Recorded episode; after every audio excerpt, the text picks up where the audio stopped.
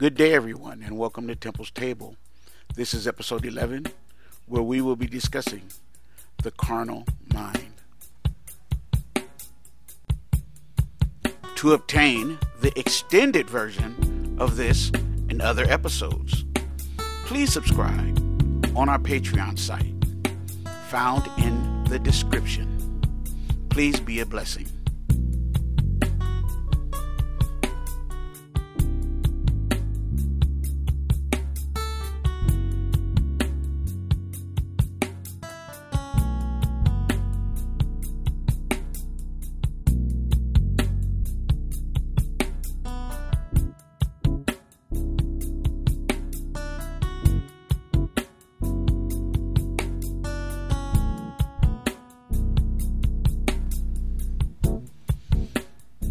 Again, this is episode 11 The Carnal Mind.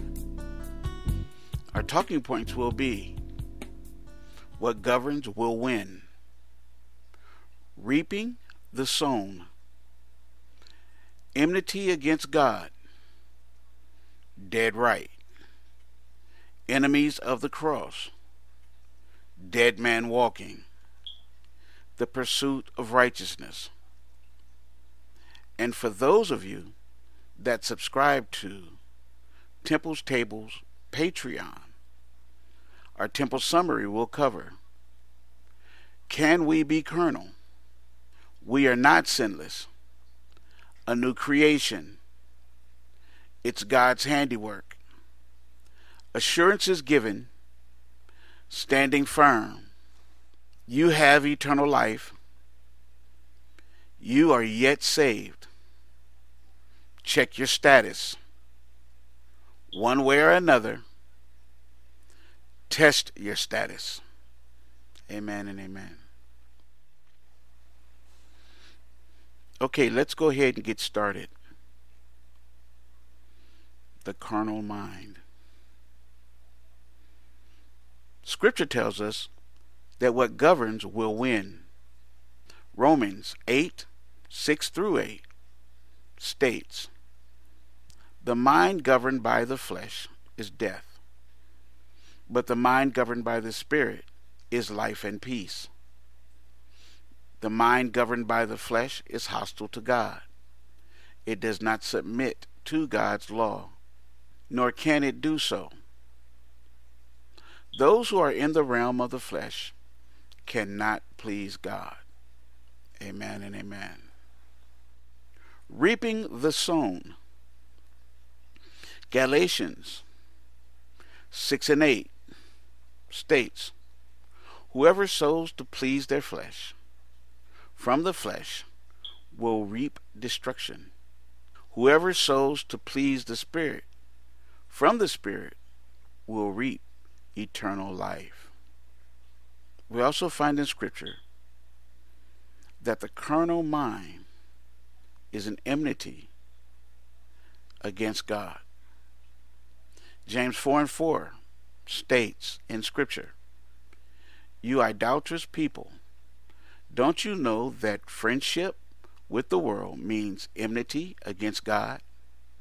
Therefore, anyone who chooses to be a friend of the world becomes an enemy of God. We find that with a carnal mind, you can also be dead right. Proverbs 14 Proverbs 14:12 states in scripture, "There is a way that appears to be right, but in the end it leads to death." We find that the carnal minded can also be the enemies of the cross. Philippians 3:18 through 19 states in scripture, "For as I have often told you before, and now tell you again, even with tears, many live as enemies of the cross of Christ. Their destiny is destruction, their God is their stomach, and their glory is in their shame. Their mind is set on earthly things. Praise God. Praise God. We also find that the carnal minded sinner is a dead man walking. 1 Timothy 5 and 6 states, But the widow who lives for pleasure is dead, even while she lives. But as children of God, we must have a pursuit of righteousness. 2 Timothy 2 and 4 states in Scripture No one serving as a soldier gets entangled in citizen affairs, but rather tries to please his commanding officer. 2 Timothy 2:22 states, "Flee the evil desires of youth and pursue righteousness, faith, love and peace, along with those who call on the Lord out of a pure heart." Amen and amen. Okay, and now let's get into temple summary. Scripture teaches us how God actually feels about the carnal mind.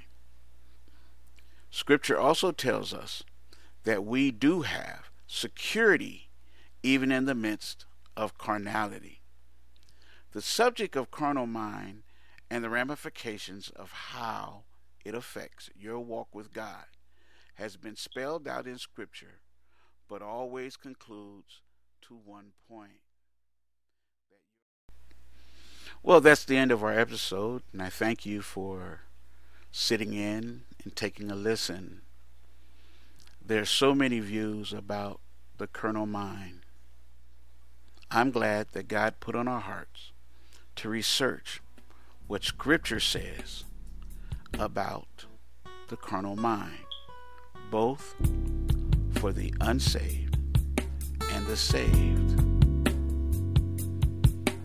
Again, my request from you is that you pray for Temple's Table, and we will pray for you. Be blessed.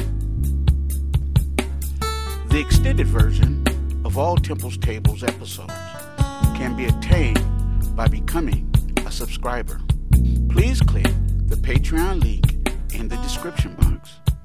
Temple's Table can be found on many podcast platforms such as iTunes, Spotify, Google Play, and many more. Thank you.